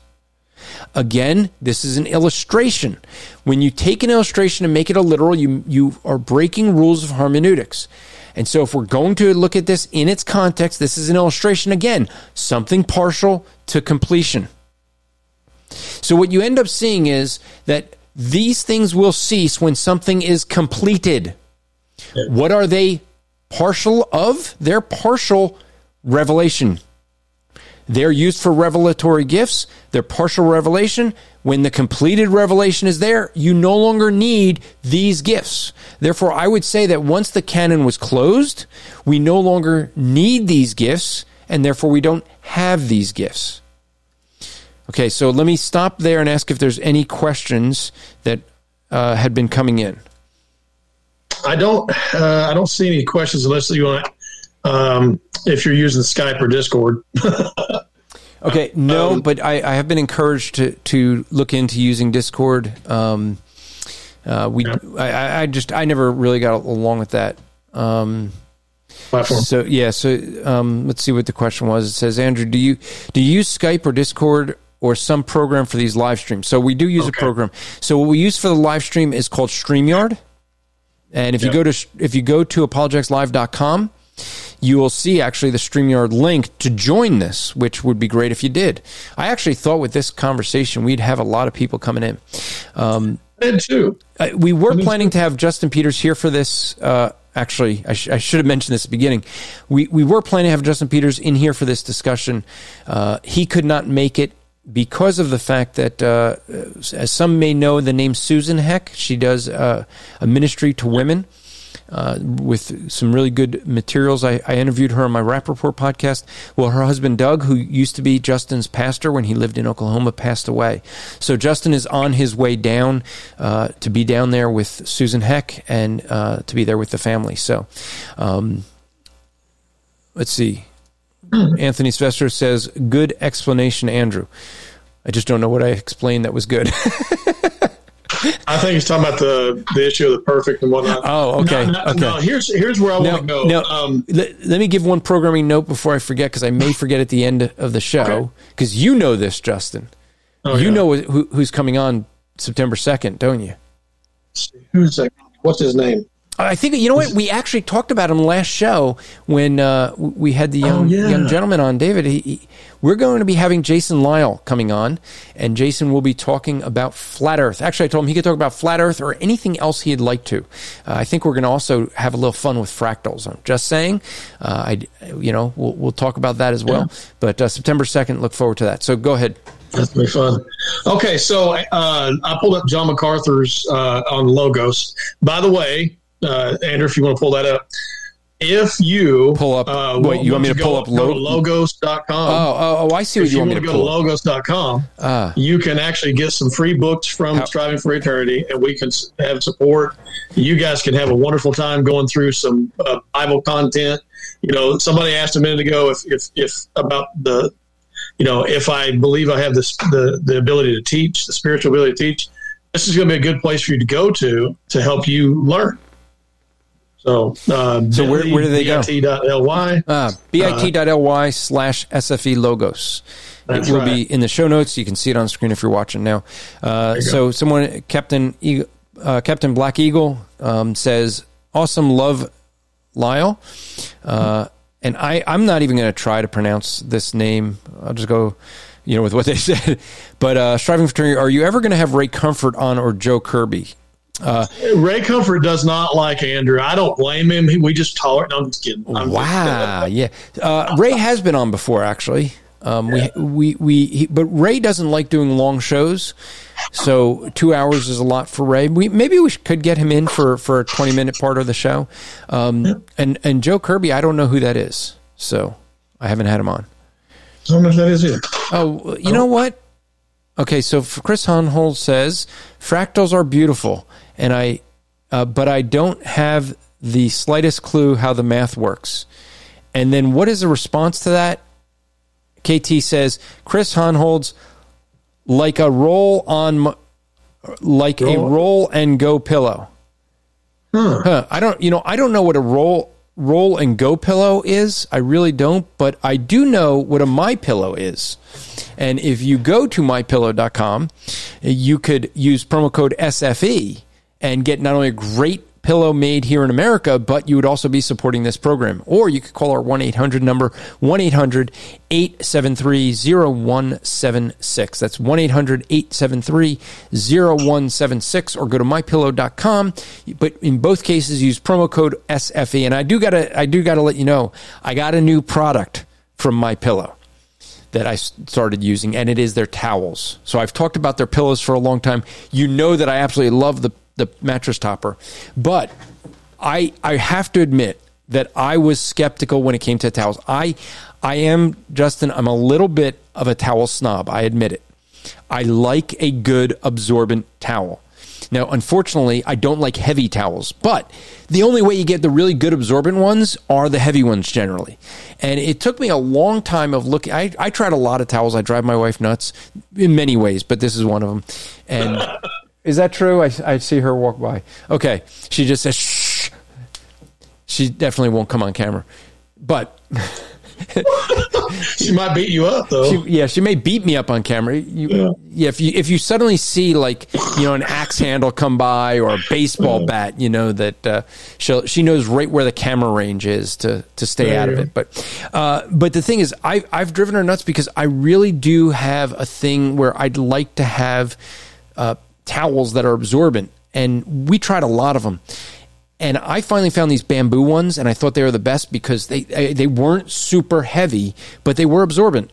And I got the My Pillow towels, and I once they got out of the box, I admit I, I lifted them, and just based on weight, I judged them. I, I, I did. Mm. I said these are not going to be good. I got the the towels and a bathroom mat, and I said they're not going to be absorbent. I, I, I will admit when I'm wrong. Okay. They were super absorbent. Actually, in fact, they're more absorbent than my, my bamboo ones that I found. These are the most absorbent towels I have ever used, and they're not super heavy. I absolutely love them. So, you know, we got the bath towels and hand towels. So I, I have to admit, right now, my pillow is three for three. Uh, got their pillows, love them. Got their mattress topper, the three inch mattress topper, absolutely love that. And now I got the towels, the hand towels, and the and the other, love those too. So we're going to keep seeing. We're going to see if I can find a product I don't like from My Pillow. I do like that they're made here in the United States. So if you go to mypillow.com, use promo code SFE, and you too could be supporting this show and enjoying the products that I enjoy. So I can't wait till uh, the purple bed starts supporting us, and we can start talking about that and and uh, I haven't, I don't have one, but I, I would love to try one. So, so, so uh, Chris Hohnholz says no. Referring to my pillow break question, look at all the comments. Oh yeah, yeah. Okay, I, I couldn't see what that last part was. So, so here's my pushback, and I'm not disagreeing with Andrew, but I want to I, want to push back because uh, John MacArthur actually comes from a kind of a little bit of a different perspective on the perfect. Um, he actually says that um, uh, well, and, and, and, and just just to say, this is this shows that even John MacArthur can be wrong. Well, yeah. I mean, if you want to go there, go ahead. I, I haven't found him to be. I, I'm not stepping on that toe yet. yeah, no, but and and and there. So so one, you explain his view um, because he he does have a different view. And, yeah. and and you're going to see what he's going to do in his view is because he's going to take the face to face literal. Yeah, exactly. And, and that's what I was trying to say is, and here's where you got to understand the, the discussion. The reason that charismatics believe what they believe is because they look at the scripture and they come up with a hermeneutical grid to judge the scripture by or to determine what the scripture is saying and to, to come up with an outline to understand it. We all do that. It's necessary. Um, there's one that's called the grammatical historical, and we use the, con- the context of the scripture, and and that is is has proven to be the the the most accurate literal uh, use of the of the of the Word of God. And so, what uh, Dr. MacArthur is doing in this in this passage is he's trying to come up with from that perspective, uh, using context, using the grammar, using the history, what's going on at the time, using the language, and he's going to to come up with this. He says that verse nine and ten indicate that what will uh, abolish uh, what will abolish knowledge and prophecy is that which is perfect. When that occurs, those gifts will be rendered inoperative. The perfect is not the completion of Scripture, since there is still the operation of those two gifts and will be in the future kingdom. Joel 2 28, he cites uh, Acts 2.17, Revelation 11.3. The scriptures do not allow for us to allow us to see face to face or have perfect knowledge as God does. Uh, Andrew pointed that out. Uh, but the, the perfect is not the rapture of the church because people say that it's the rapture of the church or the second coming of Christ, and people say that. Um, since the kingdom to follow uh, these events will have an abundance of preachers and teachers. And um, if you have the study notes, you can go through that too the perfect must be the eternal state when we when we in glory see God face to face. Now, I want to explain what he's saying. What he's saying is from the context of the lesser to the greater. Um, love never fails, but the gifts of prophecy, those are going to fail. So the greater would be the love, the lesser would be the, the prophecy in tongues. Um, verse 10 when the perfect comes, the partial is going to go away the perfect being he says is being the eternal state and the partial is what's going on here on earth now in context it's he's he's he's approaching this from the context of the partial is the partial gifts that we have given to us by the spirit and that's the outworking of the love he's talking about um he's and then as andrew said verse 11 when i was a child i used to speak as a child then uh, I used to think like a child, reason like a child, and the perfect in that case, or the better, the complete, the fulfillment is when I became a man. I put away childish things. The mirror, the same thing Andrew's talking about, and so what what the what the context of what he, what Dr. MacArthur is pointing out is that the eternal state is the absolute perfect epitome of of the the the spiritual state of man when we are with God and, and that's the only time that we will see him face to face and be in perfect harmony with God is in the eternal state. Um, when when we see in glory, uh, Dr. MacArthur says, when we see in glory, uh, see God face to face, Revelation 22 4, and have full knowledge in the eternal new heavens and new earth, just as a child grows to full understanding, believers will come to a perfect knowledge and no such gift at all will be necessary. Now, you think about it. He says love will be the culmination, it's the ultimate. And that's what Corinthians says. So, so I agree with Andrew and I agree with Dr. MacArthur on both of these states. Um, the, and that's why we have to do, you know, contextual hermeneutics. We have to understand what's going on at the time. Yeah, and so I, am where I'm going to end up seeing is, I think that with the context, it fits better with Revelation, I, and that's that's going to be where where I'm going to land on this, and and therefore I'm going to say yes, this is a passage that says that the, the tongues are not for today. Yeah, I, am going to argue they, have, they have ceased. Uh, okay, so what are tongues? Languages. Languages. So so KT says. Um, the gibberish, and, and this is why it's important because I'm sorry, the context it matters. So when you say tongues never fail, tongues this, tongues that, the reason that you say tongues is because King James and everybody else has refused to translate it from the word tongues to its actual word languages. Um, it's a it's an idiom to say you know, a person speaks in many different tongues. It's a language. Okay, it's an it's a known, verbal, usable language. And KT points out the gibberish that people use today is nothing like the tongues of Scripture. And uh, well, it's what they I, say they're doing is speaking an angelic language. In fact, I think you you gave me a clip. If you and, can pull that up, and, I and so let us let let uh, you know. I don't know why you want to torture the audience this way. I'm just for the record, folks. This was his doing and not mine. But I think what I will do, since this is four minutes long, h- how about if we play this at like double speed? that may that may make this even. I, I think that's going to make this even better. So it's only two minutes No. I cut out that first part because it was just. Um, Which part? Where, okay, you you didn't give me a timestamp in what you said. no, no, no. I've already cut it. Just if Oh. you hit play, it'll go right to her doing doing. No, uh, did it? Oh, okay. Sure. So should we should we go to the should we do it at double speed? Um, this sure. could this could be entertaining. I, I have not like- watched this, folks. Just for the record, squirrels. I, I, I have not watched this, um, and so this is all on him if it goes badly. Uh, but here here it is, and uh, let's. okay. all right. Let, let's uh, let's see what we got. Let's just get rid of yeah, of crazy stuff. lady. Okay, ready? Oh wait, hold on, hold on.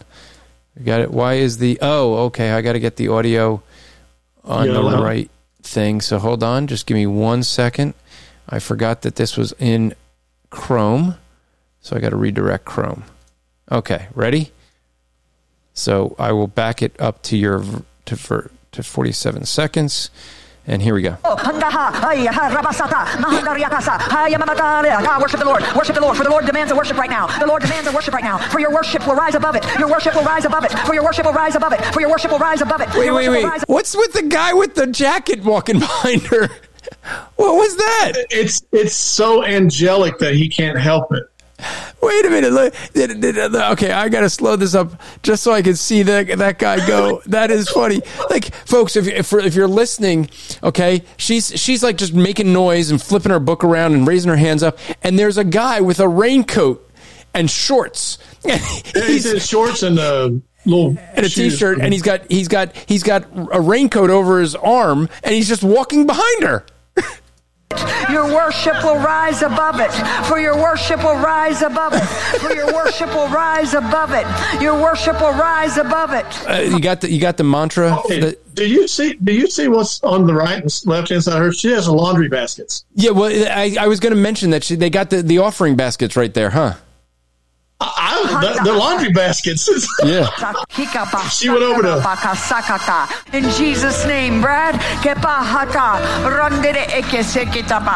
In Jesus' Nonsense. name. okay. Wait, wait, wait, wait. I'm, I'm learning Hebrew, and I'm I'm going to tell you what that means. I'm going to translate it for you. That's. I think that's the language. He's. She, yeah, that's it. Yeah. Baloney. Why why did you make us watch that? Well, Okay. but my point is, is what she was talking Okay, so, about. so someone is saying here uh, sounds Arabic mixed with uh, being possessed with a crazy American English speaker. But but you know I, I'm going to say this because that's actually an interesting thing.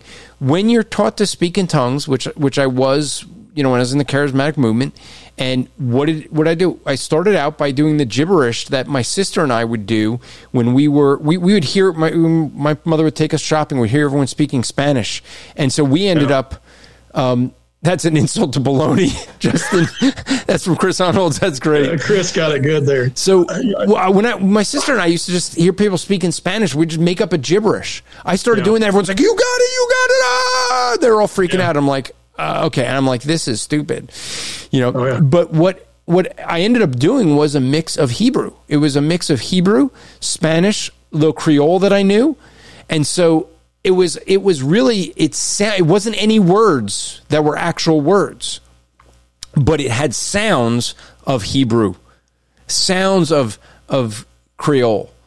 You know, that's what what, what it has. So this has the sound of Arabic, but it's not Arabic, and and that's There's a what you end up seeing. video. Uh, I can't remember who did it. There's a video where they actually teach Yeah. their new people coming in how to to to Ju- I think Justin plays that. Yeah, yeah. Um, I, I, when you're talking about uh, some of this stuff, I, I went to a charismatic church uh, when I was a teenager. My cousin and I did, and we went, and the the people were in there just just run around screaming and yelling and dancing. They there'd be a, a lady would go up front. And she would I have a prophetic something, and she would she would start saying, you know, God told me this, and and then she would and all this, and and then somebody would walk up and say, "Oh, this is what it meant," and you're going, oh, "Okay." So we're fulfilling scripture. We're fulfilling scripture, and I'll never forget it. My cousin was taken out to dinner with a group of the guys, and they take him out to in, in the car. They go up to uh, someplace. We're going. They're going to eat. He was sitting in the middle, and they would not get out of the car. They actually sat with him, laid hands on him, prayed over him that God would give him uh, the spirit of uh, uh, the fire of tongues would pour down on him, and and and he said he felt so uncomfortable. He was just he was just shaking.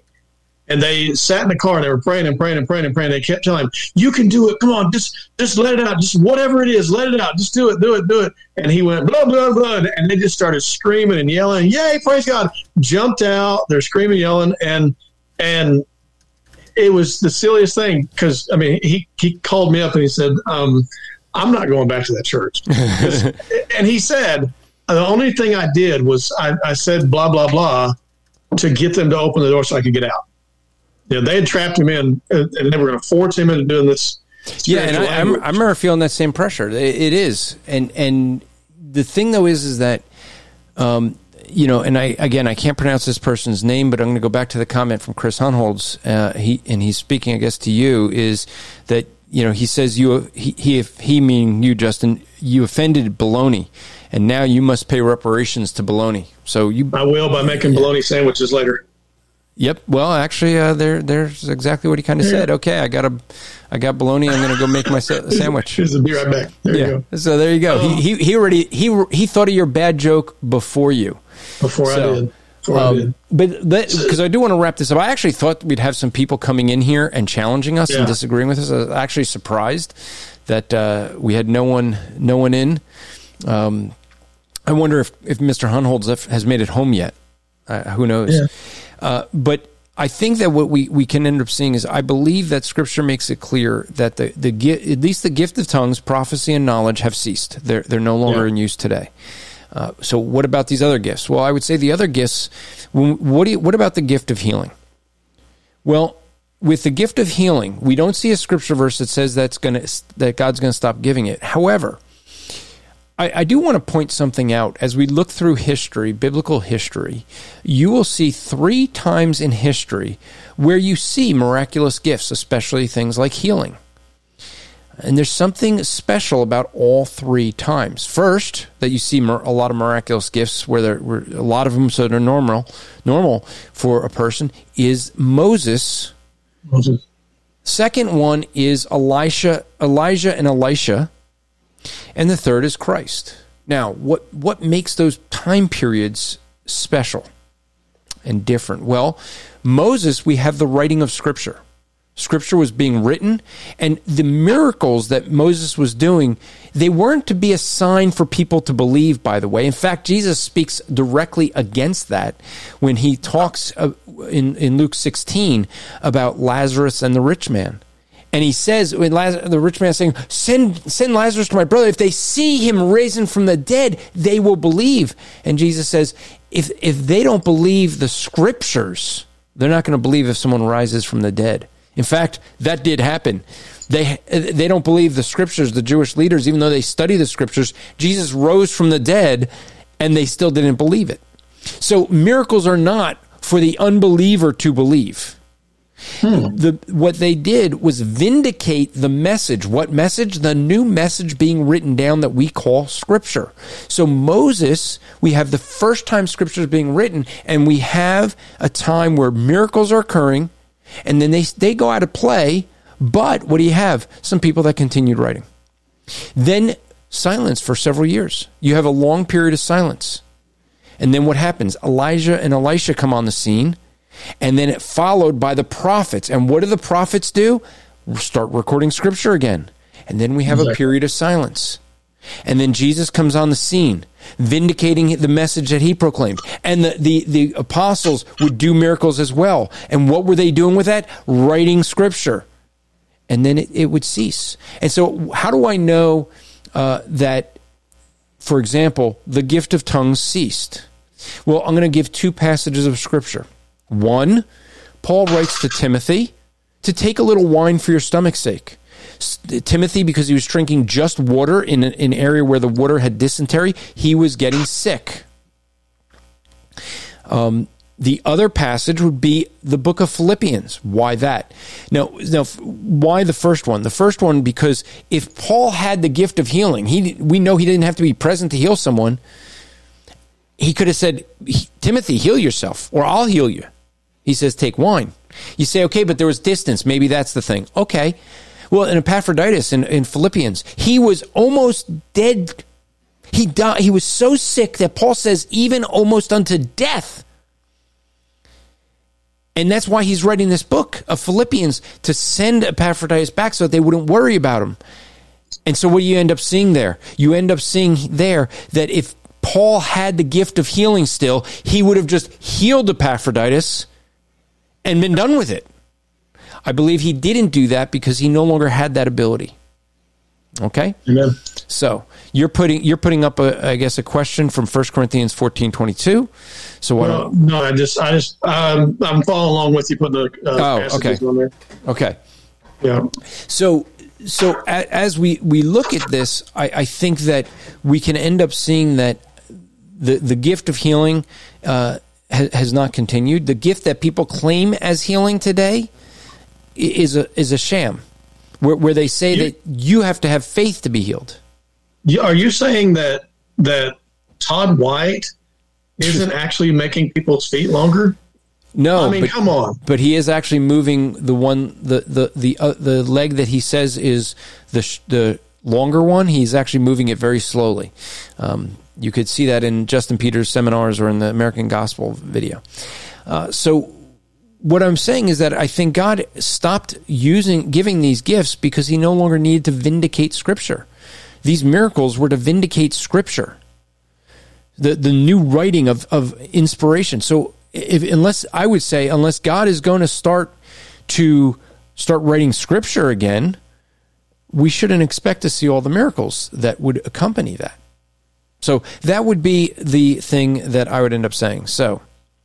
Uh, so we got someone asking. So Andrew, I'm I'm on Striving for Eternity site. Where is the Stream Labs at Mainstream Yard thing you mentioned? Go to apologeticslive.com. It's actually, if you look down at the bottom, it says, scrolling across the bottom, join us Thursday nights to ask questions or offer challenges. apologeticslive.com apologeticslive.com. So just go to apologeticslive.com. And when you're on that page, that's also on the Striving for Eternity site. Um, and when you get there, you just have to scroll down. You, you may see a duck icon or it'll say uh, StreamYard, and you click there to participate. Uh, but do it quick because we only have about 20 minutes left of the show. so so I, I think that as we look at this, we can we can see this argument. Now I, I'm going to say uh, I, I don't really hold to the argument. I think it's called the cascading argument um, that Waldron holds to that um, because there's no more apostles, the apostles had that gift, and the apostles aren't here anymore, so the gift isn't here anymore. The reason I wouldn't I wouldn't hold to that is I think the issue is why did the apostles have the gift? Because of the writing of Scripture. And so instead yeah. of tying it to apostles, I'm going to tie it to the purpose. Right? If yeah. you don't have the purpose, if the if the if the purpose of it is no longer needed, then you don't need the gift. All right. Well, I'll just I'll just say I, I don't agree with much as Sam Waldron says anyway, but um, that's just me. Um, but I will oh, wait, don't you go to his seminary? That, huh? Don't you go to his seminary? Uh, no, I didn't. I, I, did. I did it one time, but that's one of the reasons I left. Um, um, uh, but but I want to point this out, and that the scripture makes it clear. You said this, but I want to reiterate it just so everybody understands. Um, the, scripture makes it clear that that Paul was telling Timothy, drink this little bit of wine for your stomach's sake. He, uh, Timothy was a teetotaler, and and Paul says you're getting dysentery, you're getting uh, all these infections or whatever it is from the waters. So you need to mix wine in with the water to kill these bacteria that are you know hurting you. And he's trying to trying to get him to have a, an understanding and a focus that that you're hurting yourself. So um, he he was saying, you know, as as Andrew said, he could have healed him. I mean, he could have just healed him. And if in was- fact- if that was the case. KT is giving one here, right? In, from from Second Timothy four twenty, right? We, we have, uh, you know, Paul just leaving someone sick in Miletus. He doesn't heal him. Yeah. So there's another and, example. and the point, the, the point you're, what you're saying is, is um, wait a minute, second, second Timothy. You said second Oh, Timothy. did I say? Okay. She said it was Second Timothy four twenty. All right, let me pull this. Um, and I'm going to have one more passage that we got to get to before the Okay. end. Erastus remained in Corinth, but Trophonitis, uh, Trophimus, the uh, I left sick in Miletus. Yeah, The- and the point there is is he didn't heal him you know and and that's the whole point um the, the the cascading effect there you're talking about they had already lost the ability to heal you know by It this is- time. and that's the that's the assumption we're making. yeah They would have healed them at that point. So let me deal with one last argument that gets used, um, and this is an argument uh, from you know a good friend of ours, Matt Slick. And so, you know, we Matt and I have debated this topic. Uh, I could I could find that. I'll look for that debate and try to put it in the show notes for the for Yeah. the um, uh, for the podcast. So if you listen to the podcast, I'll I'll try to get that in there from the show notes. So, uh, and we we debated this. Now, I, I want to point something out. Matt and I are good friends. Okay, so this isn't a thing where you have to debate. Actually, one of the funny things about the debate is the fact that what what we ended up doing was like Matt was busting on me at one point because my my my logos wasn't working. I couldn't bring up my my Bible, and he's he's like, "Do you want me to help you with your argument? I know your argument." we we can bust on each other. It was a lot of fun, but Oh, yeah. he emphasizes one thing, and I, and and I want to address it. He says he will focus on First Corinthians 1 7. And this is his argument to say that gifts continue. Okay? And it says, so that you are not lacking any gift, awaiting eagerly the revelation of our Lord Jesus Christ. Now, the word for gift there is charismatos. That's charismatic gift. So his way of interpreting this is so that you are not lacking any charismatic gift, waiting for the, basically the revelation of Jesus Christ. Now he's going to say the revelation of Jesus Christ is the second coming. I'm going to agree. Now his interpretation is that therefore every church must have the charismatic gifts today.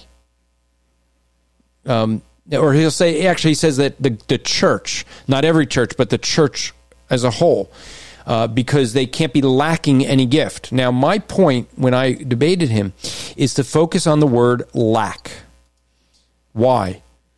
Because the, the by definition, the word lack means there is a need. Okay, the, technically, when we look at this, it means to to miss, to fall, to to be in need, to be without, to go without. So you have to have a need. To lack something, there you you have to have a need for something. So how can Matt and I both look at this passage? Well, Matt's going to look at this passage and he's going to say, well, see, charismatic gifts continue today. And, and he came up upon this when he was, he came to this when he was debating Sam Waldron. Now, I will admit, Matt won that debate, even though I think he's on the wrong side of the issue. I think his, his, his conclusions were wrong, but he won that debate. Uh, it, it really, and the reason I can say that is because Sam Waldron didn't debate the topic they were supposed to debate. He came in debating something else. Okay. And so he lost because he didn't answer the issue, the question being addressed. Uh, Matt did, at least. Uh, wrongly, in my opinion. But Matt's going to say that this passage says that the church has to have these things today in in the church general, church universal, uh, because they wouldn't lack any gift. In other words, we we can't be without any gift. I'm going to say that what this is saying is that you are not lacking any gift. In other words, you have every gift that you need. So if you needed the gift of tongues, if you needed the gift of, of healing, God would give it. The question is, do we have a need? There, I'm going to say, guess what? We have the scripture. When we look at 1 Corinthians 13, we have the scriptures, so we no longer need the partial. That's the whole point of 1 Corinthians chapter 13. That when the partial. When you, once you have the completed thing, you don't need the partial anymore. So there's no more need for it because there, there's no lack of it because there's no need for it. Okay, and and so that's how I would end up answering that. Uh, let me just add, I'll throw it to you, Justin. We got about 15 minutes left. Any other points you want to bring up? No, I, I agree with you there. It's uh, when you're talking about the gift here, you, you have to understand uh, in the context. Let's go. Let's go back to uh, First Corinthians chapter one.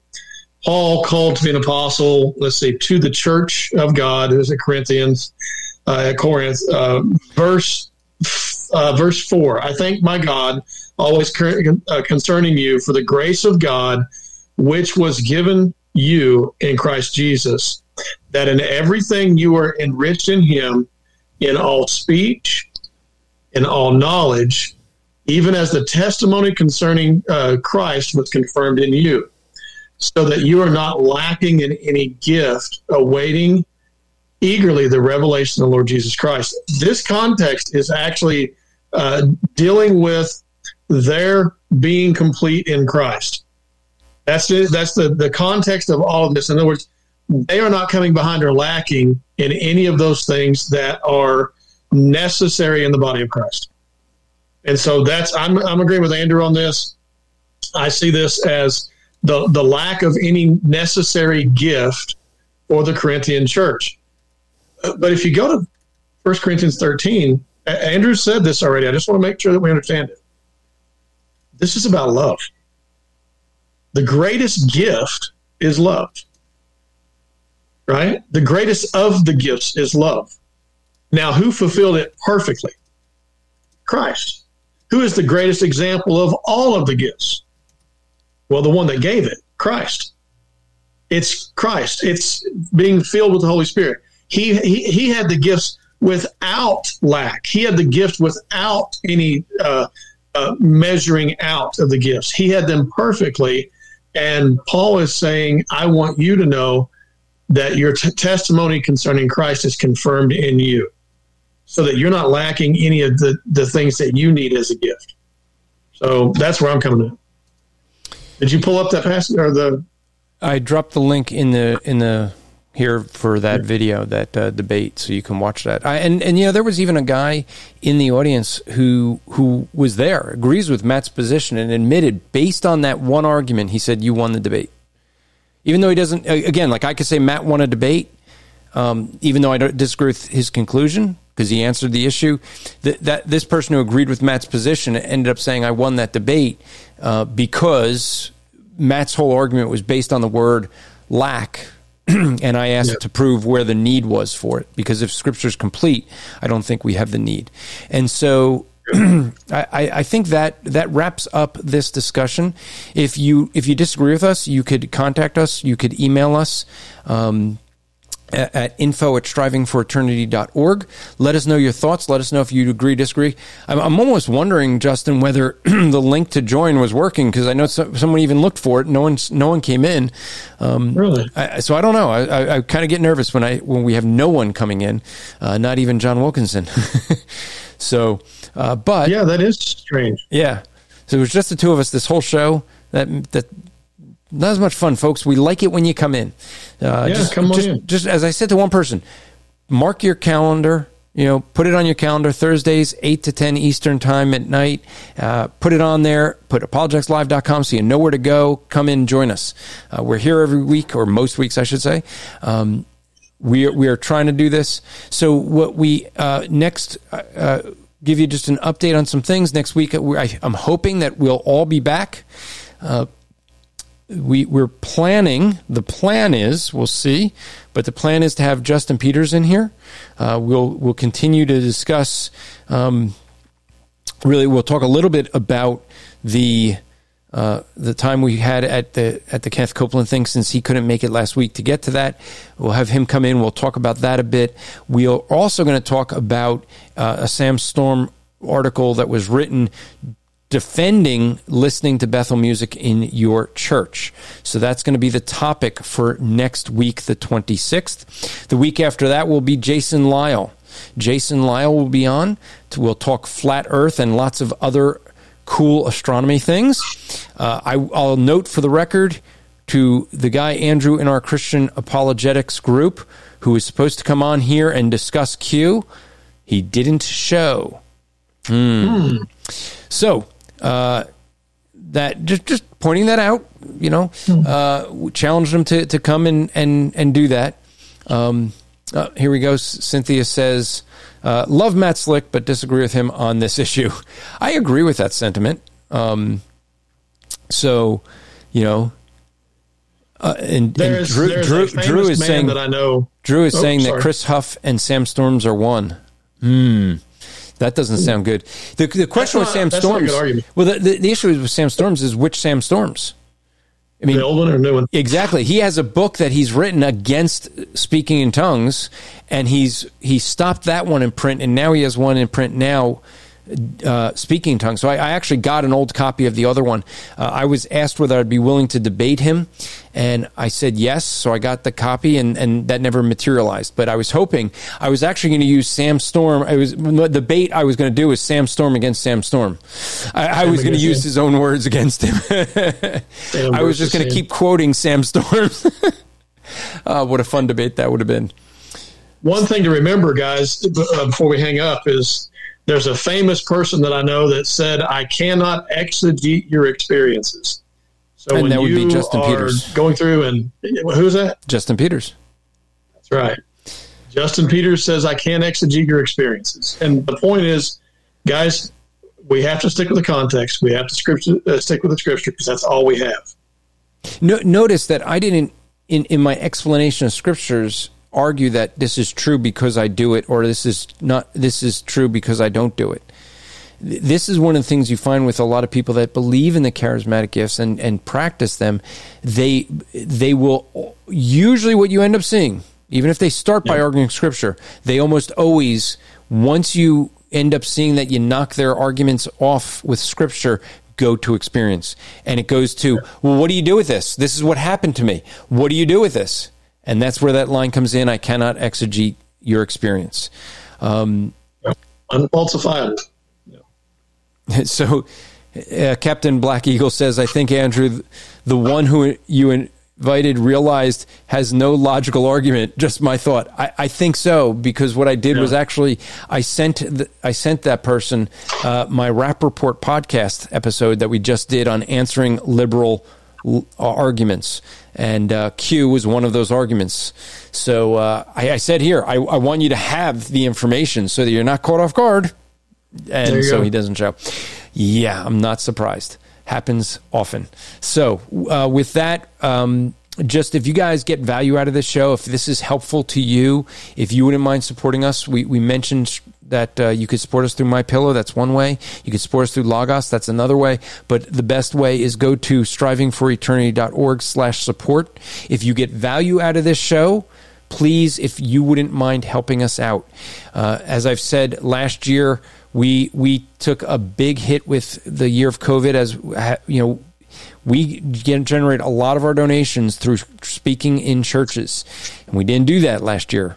And you know, things are not as active this year. So, because of that, our, our donations were down sixty percent from 2019 to 2020. And so if you could help us out, that would be great. Go to strivingforeternity.org slash support. Uh, that would be where to go. And we would greatly, greatly appreciate it. It would help us out a ton. Uh, until next week, remember to strive to make today an eternal day for the glory of God. See ya. When you need mealtime inspiration, it's worth shopping Kroger, where you'll find over 30,000 mouthwatering choices that excite your inner foodie. And no matter what tasty choice you make, you'll enjoy our everyday low prices, plus extra ways to save, like digital coupons worth over $600 each week. You can also save up to $1 off per gallon at the pump with fuel points. More savings and more inspiring flavors make shopping Kroger worth it every time. Kroger, fresh for everyone. Fuel restrictions apply.